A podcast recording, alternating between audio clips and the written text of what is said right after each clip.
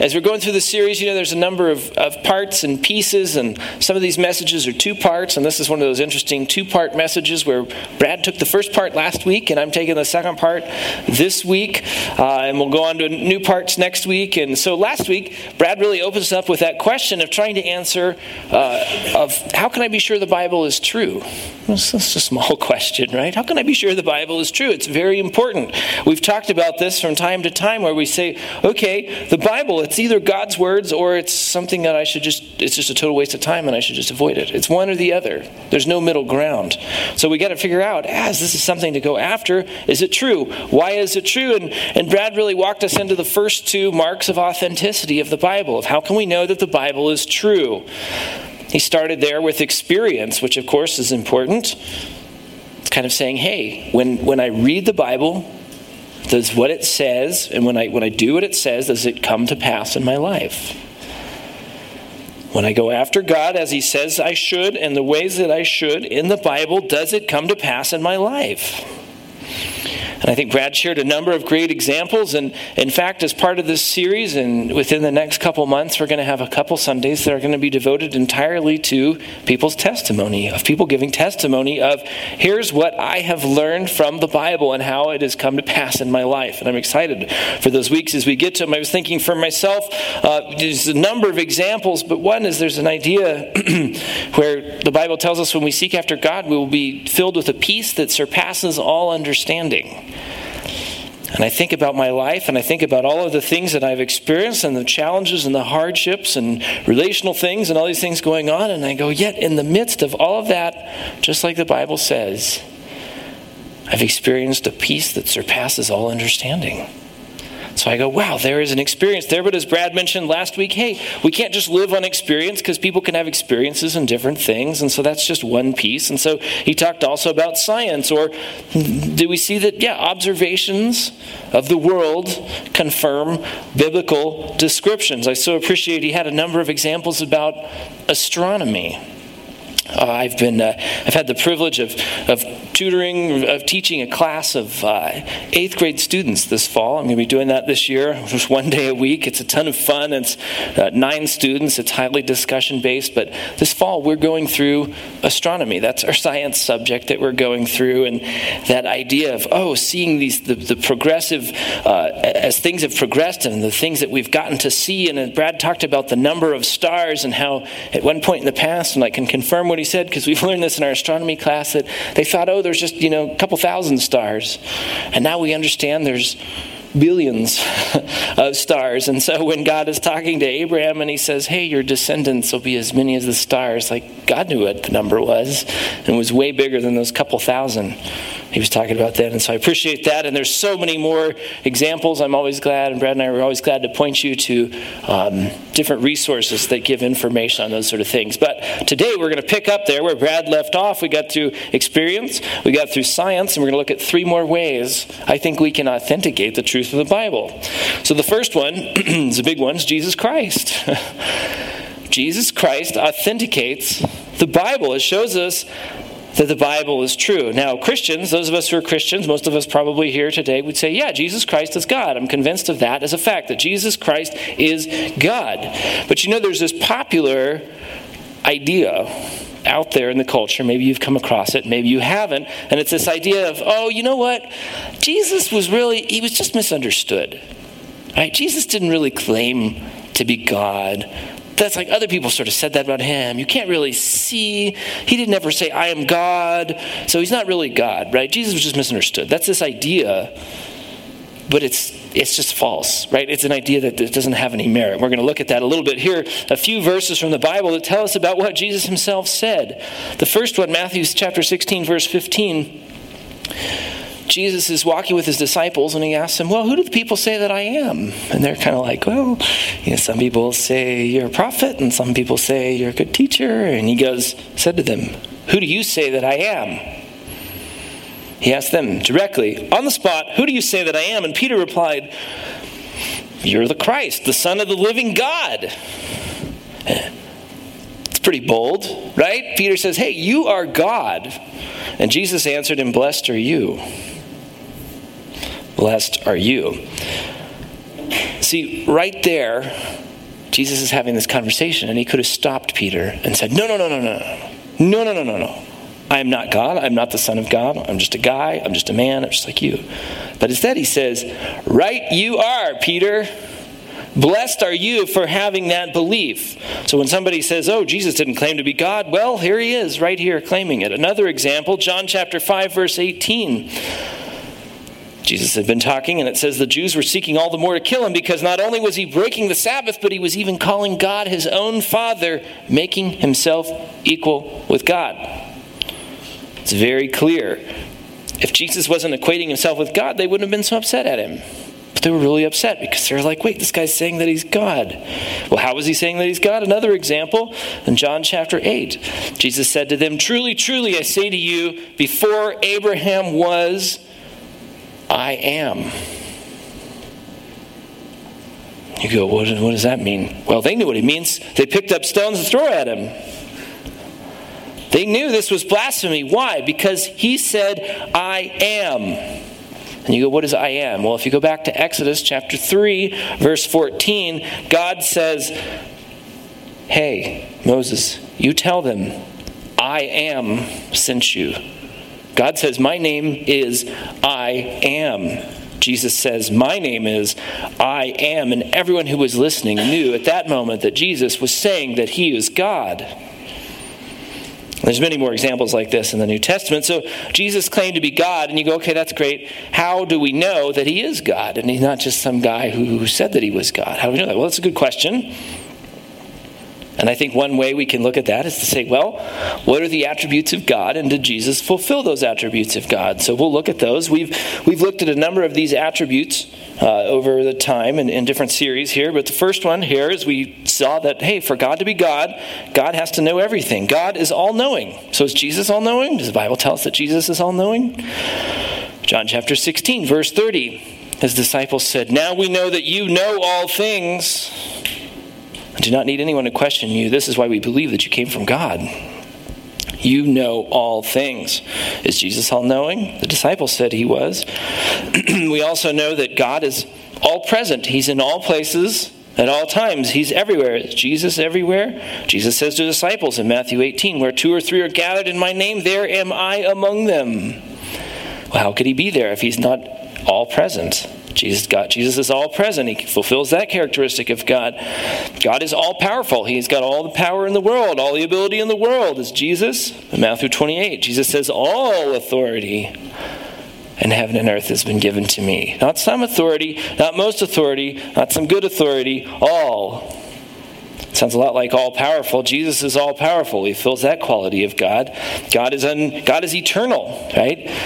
God had no beginning, God has no end. What about Jesus? John chapter 1. John says, In the beginning was the Word, and the Word was with God, and the Word was God. As you read on in John chapter 1, you see that John is using the term Word to refer to Jesus. In the beginning was Jesus. Jesus is eternal. We know that God is unchanging. He does not change. Is Jesus unchanging? Hebrews 13 8. It's very simple. Jesus Christ is the same when?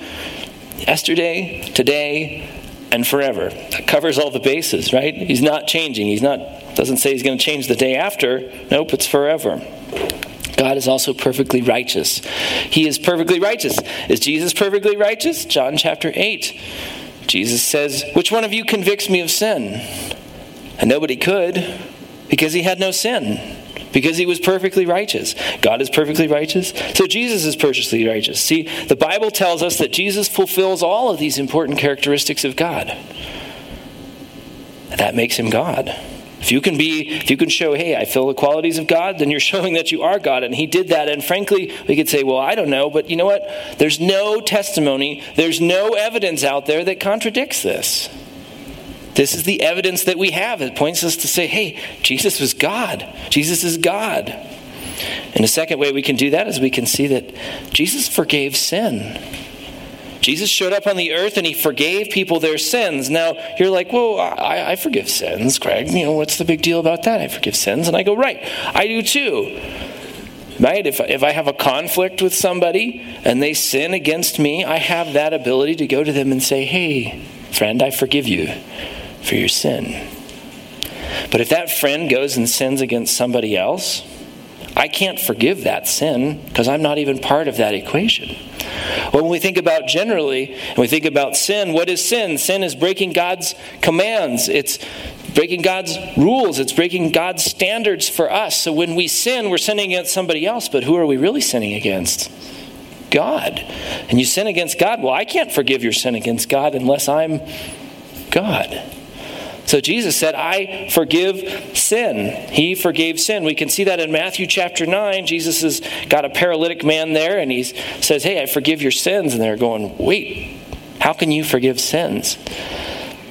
And he goes, Well, because I'm God. He said, To prove that I'm God, stand up and walk. And the man stands up and walks. He heals him right there.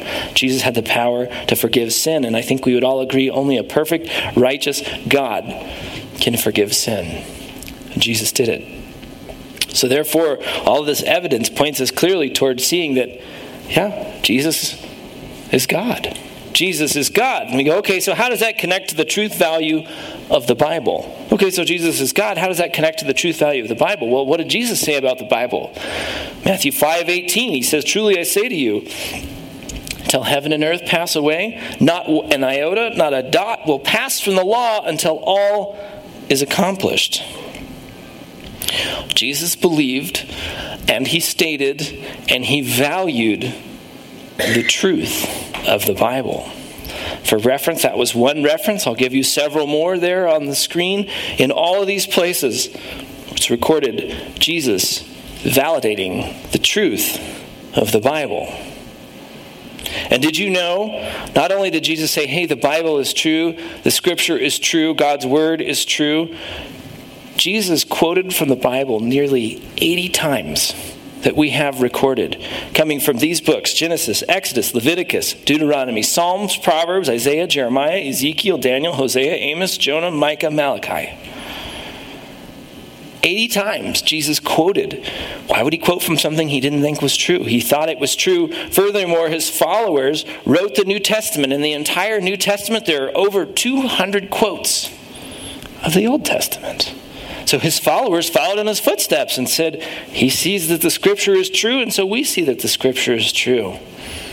Therefore, if Jesus is God and Jesus said that the Bible is God's word, then we can conclude that the Bible is truth. It's truth from God for us. That's a conclusion we can make. So we saw there's experience, there's science, and Jesus Christ. Let's move on to the fourth one. The fourth mark is miracles. Miracles. Why do miraculous events authenticate the Bible? Why? Why would that be the case? Oh, something, something neat happened. Why does that authenticate? Well, there we've got the definition of what a miracle is. On the screen, it says a surprising and welcome event that is not explicable by natural and scientific laws and is therefore the work of a divine agency. So, if there are miracles in the Bible, it gives us confirmation that the divine authority, God, is behind it. If it's in there, then it is. And so today we're going to look at some miracles. Did you know there's roughly about 40 miracles? 40 miracles in the New Testament. Some of them are mentioned a couple times in different places. About 40 different miracles, which is pretty cool. We'll just look at three of them today. The first one is this time where Jesus got together in this crowd and they were all very hungry and they didn't have anything to eat. And he took food and he, he turned it into food and fed the crowd. We can read the passage here from Matthew chapter 14. When it was evening, the disciples came to him and said, Jesus, this is a desolate place and the day is now over. Send the crowds away to go into the village and buy food for themselves. Right there in like panic mode. We can't feed these people. Somebody's going to keel over here. Jesus said, They need not go away. You give them something to eat. They said to him, We have only five loaves here and two fish. And he said, Bring them here to me. And he ordered the crowds to sit down on the grass. And taking the five loaves and the two fish, he looked up to heaven and said a blessing. Then he broke the loaves and gave them to the disciples, and the disciples gave them to the crowds. And they all ate and were satisfied. And they took up twelve baskets full of broken pieces left over. And those who ate were about 5,000 men, besides women and children. You go, whoa, that's a big deal. Right? So I thought, okay, how big of a deal is this? Let's do a little bit of math this morning because everybody loves math. And so let's start with the number we have there, which is 5,000 men. Now it says there's others there, but let's start with just the 5,000 men. 5,000 men. That's a lot of people. I mean, there'll be a bunch more of those down there in, uh, at Mile High Stadium today, but let's take 5,000 of them. Work with those. And let's say each conservatively eats maybe a, a six inch sub's worth of food, of bread and fish. You know, you get a little six inch hoagie, you cut it open, you put a hunk of fish in there, and you go, all right, I got my six inch sub. We'll just sort of assume that's there. Okay, so I have assumed, doing my math, that's got like a three inch diameter, right? It's about six inches. Six inch sub is about six inches long, unless they're ripping you off, but we'll just say they're not ripping you off, right? The total volume is about 40 42 cubic inches per sandwich. You take 42 cubic inches, you multiply that by 5,000, you get 210,000 cubic inches, which is about 730 cubic feet.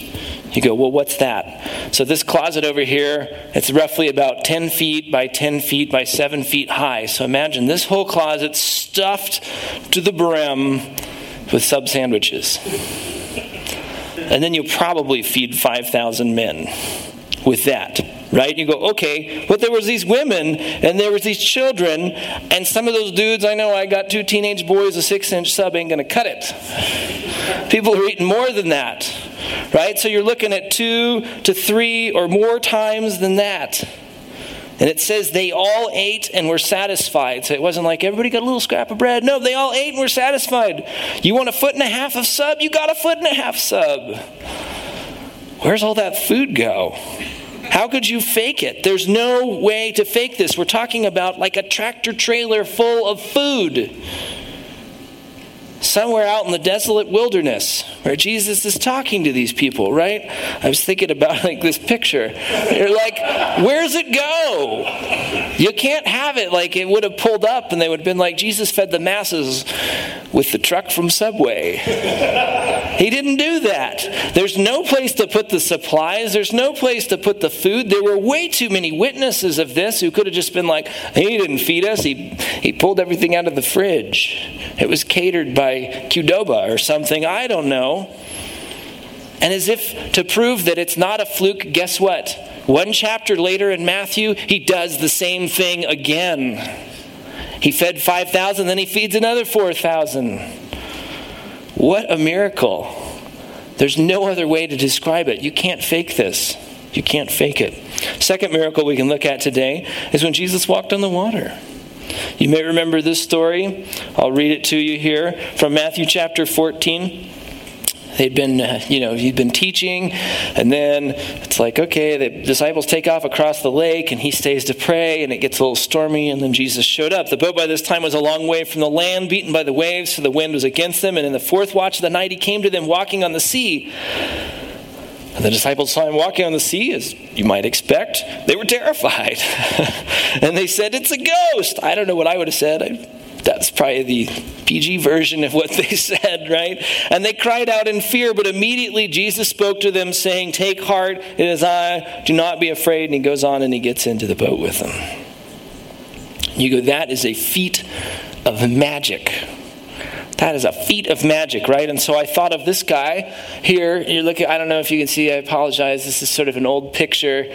Uh, this is a magician, an illusionist named Andre Cole. Has anyone here ever heard of Andre Cole? Anyone did? He had a profound influence on my life. Uh, he is a Christian illusionist. You go, that seems interesting. But yeah, it's really cool. And he's gone around. He's, I think he's in his 80s now, but when I was a kid, he came to the church I was part of, and he put on this presentation. And he did all these really cool illusions, and this is one of them where he's like levitating, and he kind of goes through this ring, and he's like, there's another one where he does walk on water. He's got this tank, and he like stands on the. It was amazing, but he says he's the first one to say, "I'm using magic. I'm using illusion. I'm not really doing this."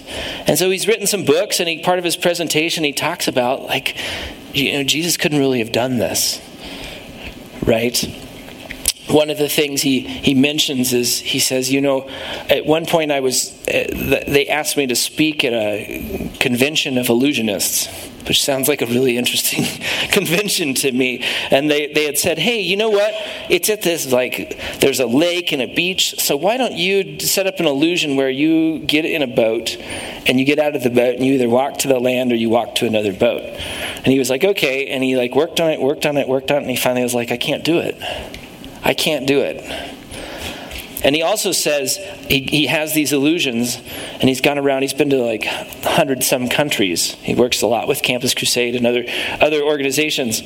He carries around five tons of equipment to do these illusions. So he does one where he stands and he walks on water, and it's like takes five tons of equipment to make that happen in this very controlled environment and controlled lighting and all sorts of things. His illusions are amazing. And we have these large scale illusions. Some of you are probably maybe more familiar with people like David Copperfield and, and others who have done those things. And you go, yeah, oh yeah, we have those. We have those illusions. Guess what? Nobody did any of those until the late 19th century.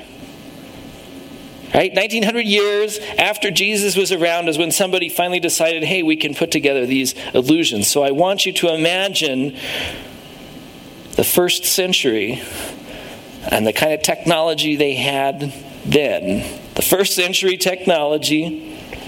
I want you to imagine a large lake. I've been there. The Sea of Galilee is not this tiny pond, it is a big thing. You can't control that environment. You can't control where people are going to be. You can't control the weather. You might think, oh, I could probably like, we could work something out where I'm walking on glass, but the water's got to be like perfectly still or something. Doesn't work. It was a stormy sea, right? The storm was going on. Even with today's technology, we couldn't do it. We couldn't do it, right? And so you can look at this and you go, wow, that seems really miraculous. But the skeptic and some of us might say, okay, so those disciples, they were in on it. They just all sort of told this story and all made it up. And it's just, it wasn't really, it didn't really happen. They're the only witnesses and they're just in on it. And I go, well, I suppose that's possible. But you realize these same disciples went to their death because they held to believing that this happened, that God, that Jesus was God and he did divine miracles like this? I'm sorry, if I was in on a lie about somebody walking on the water and it was like, you're either going to die or say it didn't happen, I'd be like, that didn't happen. right? That's how, I, that's how I would roll. I don't know how you would. I think it's highly unlikely that they would do that. Others might say, hey, these guys, maybe they just uh, sort of hallucinated they hallucinated and they saw some kind of vision. They thought they saw Jesus walking on the water. And I go, uh, you think all of these guys saw the same vision? when somebody sees a vision and somebody else sees a vision, they usually see totally different things. Like, I saw rabbits walking on the water. You know, I don't know, you see different stuff. Utterly unlikely as to be impossible that that's the case. So I look at this and I go, there's another miracle. A third miracle we could look at is the resurrection. Jesus' own resurrection. And this is a miracle. Why? Because it doesn't happen. Death is final. Death is the end. That's it. You die, you're dead, it's over. Now, there's a whole lot of arguments. You ever want to dive into something and say, let's figure out if the resurrection happened or not? The arguments out there are numerous. They are well documented. They are easily available. And I could talk for hours and hours and hours about them. I'll give you three in about a minute here. Three reasons. One, if Jesus was tortured and executed as described, and it seems very clear that he was, there was no way he survived it. He did indeed die. There was no, like, well, he just kind of swooned, or he just kind of fainted, or he just kind of got wounded, but he got, he got better, right? That didn't happen. He died. The Romans were experts at execution at making sure people were dead. They knew how to torture and kill people, and they did it. It's very clear that that happened, and we have no evidence whatsoever to suggest the story was made up or embellished. The second thing is that the tomb was empty. The tomb was empty. The evidence, again, is absolutely overwhelming. Again, I encourage you, go look it up. The evidence is overwhelming, and archaeology has repeatedly affirmed all the details of this story. Other skeptical explanations uh, arise about this, and I was reading some of them as I was doing research, but they're so flimsy and they're so speculative. They're like, well, maybe this and that and that and this and that and that and that and this, and so it was fake. And you go, well, you just put your faith in all of these things for which there's no evidence to get to this answer that you wanted. I'm just looking at the evidence that's there, and it seems very clear that the tomb was empty. The third thing we can see is that Jesus was alive after his execution. He died, the tomb was empty, he was seen alive. How do we know that? Well, stuff's written down. It got written down. 1 Corinthians 15, there is a creed mentioned there that hinges upon the resurrection of Jesus and has been accurately and reliably dated from even secular scholars back to the time of the disciples. There is a ton of evidence supporting the historicity of the creed and of Jesus' appearance. You know, Jesus appears in the gospel in the gospels nine times. He's recorded in nine different scenarios appearing. There's many references in acts as well. There's so much well documented evidence. Again there's so much research. There's so many conclusions. It seems clear to me that jesus rose from the dead. And so there's three miracles and those are just three of the 40 that are recorded about jesus and so, what's my conclusion? What is our conclusion? I think it's that the Bible records historical miracles. And those events are miraculous because they lack any other natural explanation. And that's what we would expect. If there is a book from the supernatural power of God, then it would have evidence in it of Him working supernaturally. Our fifth and final mark of biblical authenticity is prophecy. The idea of somebody says something and it comes to pass later, and you go, so what? So what? A lot of books have prophecy. I think the Quran probably has prophecy, and Nostradamus wrote down a bunch of prophecy. So what if there's prophecy in the Bible? The Bible sees its own prophecy fulfilled. That's what makes it different. The Bible's truth is validated because it contains predictions made at several historical points which are later fulfilled in the person of Jesus Christ.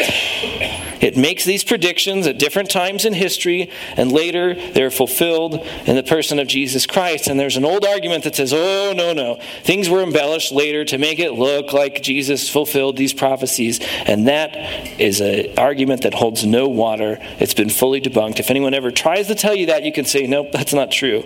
And just be sure that it's not true because it's not. And you could look it up if you need to. You know, there's an estimated 48, 48 prophecies in the Old Testament that refer to Jesus, that are fulfilled in Jesus. 48. Scholars believe 48. Now, some may say more, some may say less. I don't know. But there was a guy, this guy, Peter Stoner was his name, kind of interesting name. Guy wrote a book kind of in the mid 20th century called Science Speaks. And he looked at a number of things, but one of the things, one of his chapters was about prophecy. And he was looking at the mathematics of prophecy being fulfilled and he analyzed these probabilities. And I'm going to go through eight of them today because I think it's interesting to look at eight of these prophecies. The first one from Micah chapter 5, verse 2 says, You, O Bethlehem Ephrathah, who are too little to be among the clans of Judah, from you shall come forth for me one who is to be ruler in Israel, whose coming forth is from of old, from ancient days. The point of this prophecy was to say that, hey, the Christ, the Messiah, the Savior who is promised, who has been promised in other places, he is going to be born in Bethlehem, which is this dinky, tiny little town. Right? He wasn't, oh, born in New York or born in Jerusalem. Was born in this tiny little town, which, by the way, like that picture says, that's a picture of Bethlehem, is still to this day a real, verified place. It's not made up, it's not on the continent of Atlantis or anything like that. It's a real place. Micah wrote this prophecy, by the way, as it says up there, about 800 BC. So, about 800 years before Jesus was born, Micah wrote this prophecy. So, Peter Stoner and all these things, he and his team of people put together some estimated prophecies at the time the book was written, maybe I think it was like 50 years ago his estimated probability that somebody would be born in Bethlehem is one out of about 280,000. And that's a very conservative, all of these are very conservative numbers, most of them reduced by a factor of 10. Right? So it's probably 10 times less likely, but these are what he said. So we'll go with his numbers here. He estimates that's the probability. Second prophecy we can look at Malachi chapter 3, verse 1 Behold, I, God, send my messenger, and he will prepare the way before me clearly a prophecy about the Christ having a forerunner, someone who would come and say, Prepare the way for the Lord. And who was that? John the Baptist. John the Baptist. There's a prophecy that says, Here's this guy, he's going to come before the Lord. This prophecy was written by Malachi about 450 years before Jesus was born. The estimated probability of, like, well, could all, like, some people in the world could find somebody to speak and be their forerunner. I suppose that's the case. We could say maybe about one out of a thousand people. Seems like a very conservative number to me probably higher than that. Third prophecy we can look at from Zechariah chapter 9, verse 9, written about 500 years before Jesus. Behold, your king is coming to you, righteous and having salvation is he, humble and mounted on a donkey, on a colt, the foal of a donkey. So the Christ will enter Jerusalem as a leader, riding on a donkey foal, which to me seems kind of weirdly specific. What does that even mean? I don't know. Maybe there was some meaning to that. Probably not a real thing that just people would just do all the time. We don't see that having ever happened before.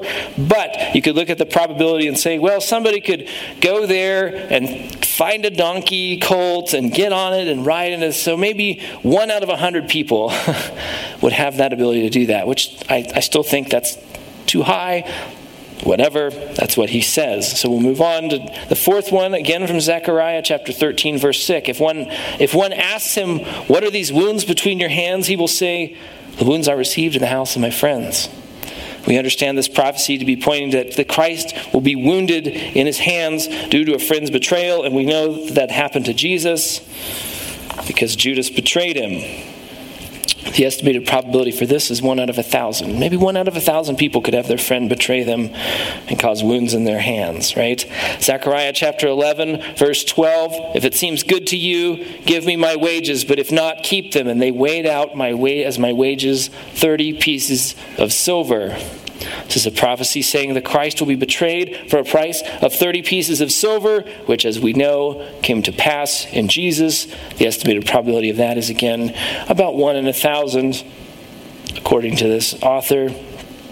The next one, the Lord said to me, in Zechariah, the Lord said to me, Throw it to the potter, the lordly price at which I was priced by them. So I took the 30 pieces of silver and threw them into the house of the Lord to the potter. So it says, hey, the Christ, he's going to be betrayed, and the money will be returned to God's house and end up in the possession of a potter. And what happened? Judas takes the money to betray Christ. He betrays him. He feels guilty. He comes back. They won't take the money. He throws it into the house of God, and they go, What should we do with this? I don't know. They gather it up and they buy a field from a potter. So who gets the money? The potter. Seems oddly specific again. The number uh, attached to that is one in a hundred thousand. I still go, isn't it one in a million? But hey, we'll go with one in a hundred thousand. That's fine. Seventh prophecy, Isaiah 53, written also about 800 years before Jesus. He was oppressed, he was afflicted, he, and yet he opened not his mouth. Like a lamb that is led to the slaughter, and like a sheep that before it shears is silent, so he opened not his mouth.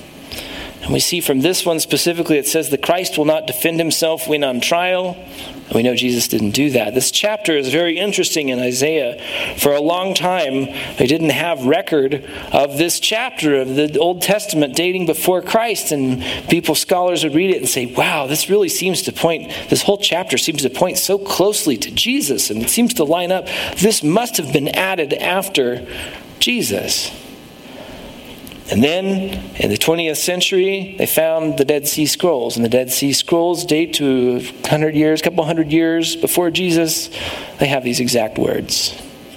So this is true. This was from 800 BC. The Christ will not defend himself when on trial. Jesus didn't do that. The probability of that is one and a thousand.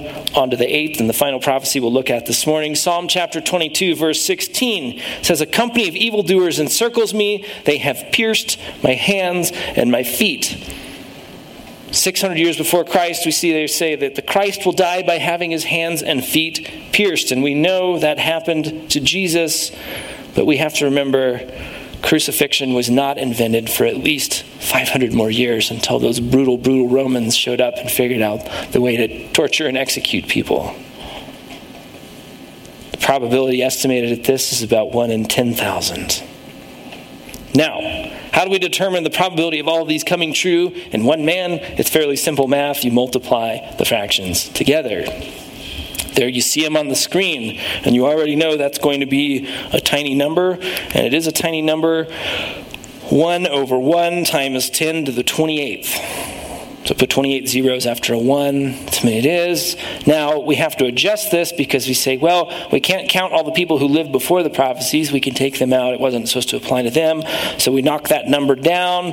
When this book was written, it was about 1 over 1 times 10 to the 17th. Better estimates today, it's probably more like 1 over 1 times 10 to the 18th. But we'll just go with that number that was when the book was written which is one out of 100 quadrillion, I think that number is. That's a lot of zeros. And you go, well, what does that mean? Okay, what does that mean? Well, Peter Stoner in his book, he describes the state of Texas. Anybody here from Texas? Just me. I'm actually not from Texas. My parents are from Texas. But he goes, he goes, here's Texas. Let's take Texas, and you're going to take Texas and you're going to get silver dollars. I brought a little silver dollar right here. We're going to take Texas and we're going to cover it with silver dollars. Texas is pretty big, right? Probably three times the state of Colorado, something like that, three and a half times the state of Colorado. Cover it with this. Oh, but not just cover it, two feet deep with these. It's a lot of silver dollars. That's a hundred quadrillion. One of them is going to have a mark on it then you're going to take one man and he's going to, you're going to blindfold them. You say, you can like get in a helicopter or something. You can fly anywhere you want in the state. And you reach down and you reach into that and you pull out one silver dollar. And your chance of pulling out the one with the mark on it is the same as those eight prophecies being fulfilled in one man. You go, that's kind of a big deal, right? You go, basically you're saying that's impossible.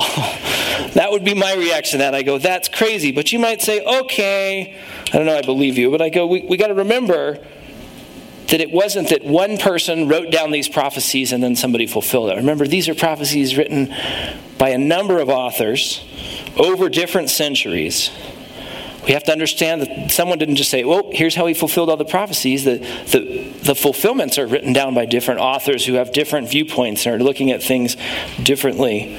And remember, this is only eight of the 48 prophecies that we say, hey, these point to Jesus. These are only eight. Eight of them.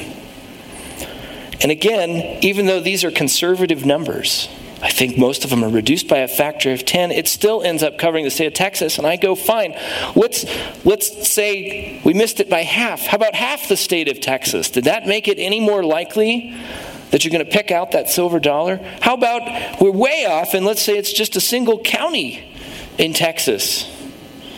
Probably unlikely. I almost think if we said, hey, let's, let's put two feet worth of silver dollars in this room, and you got to go pick one out we'd probably say that's basically impossible, almost impossible, right?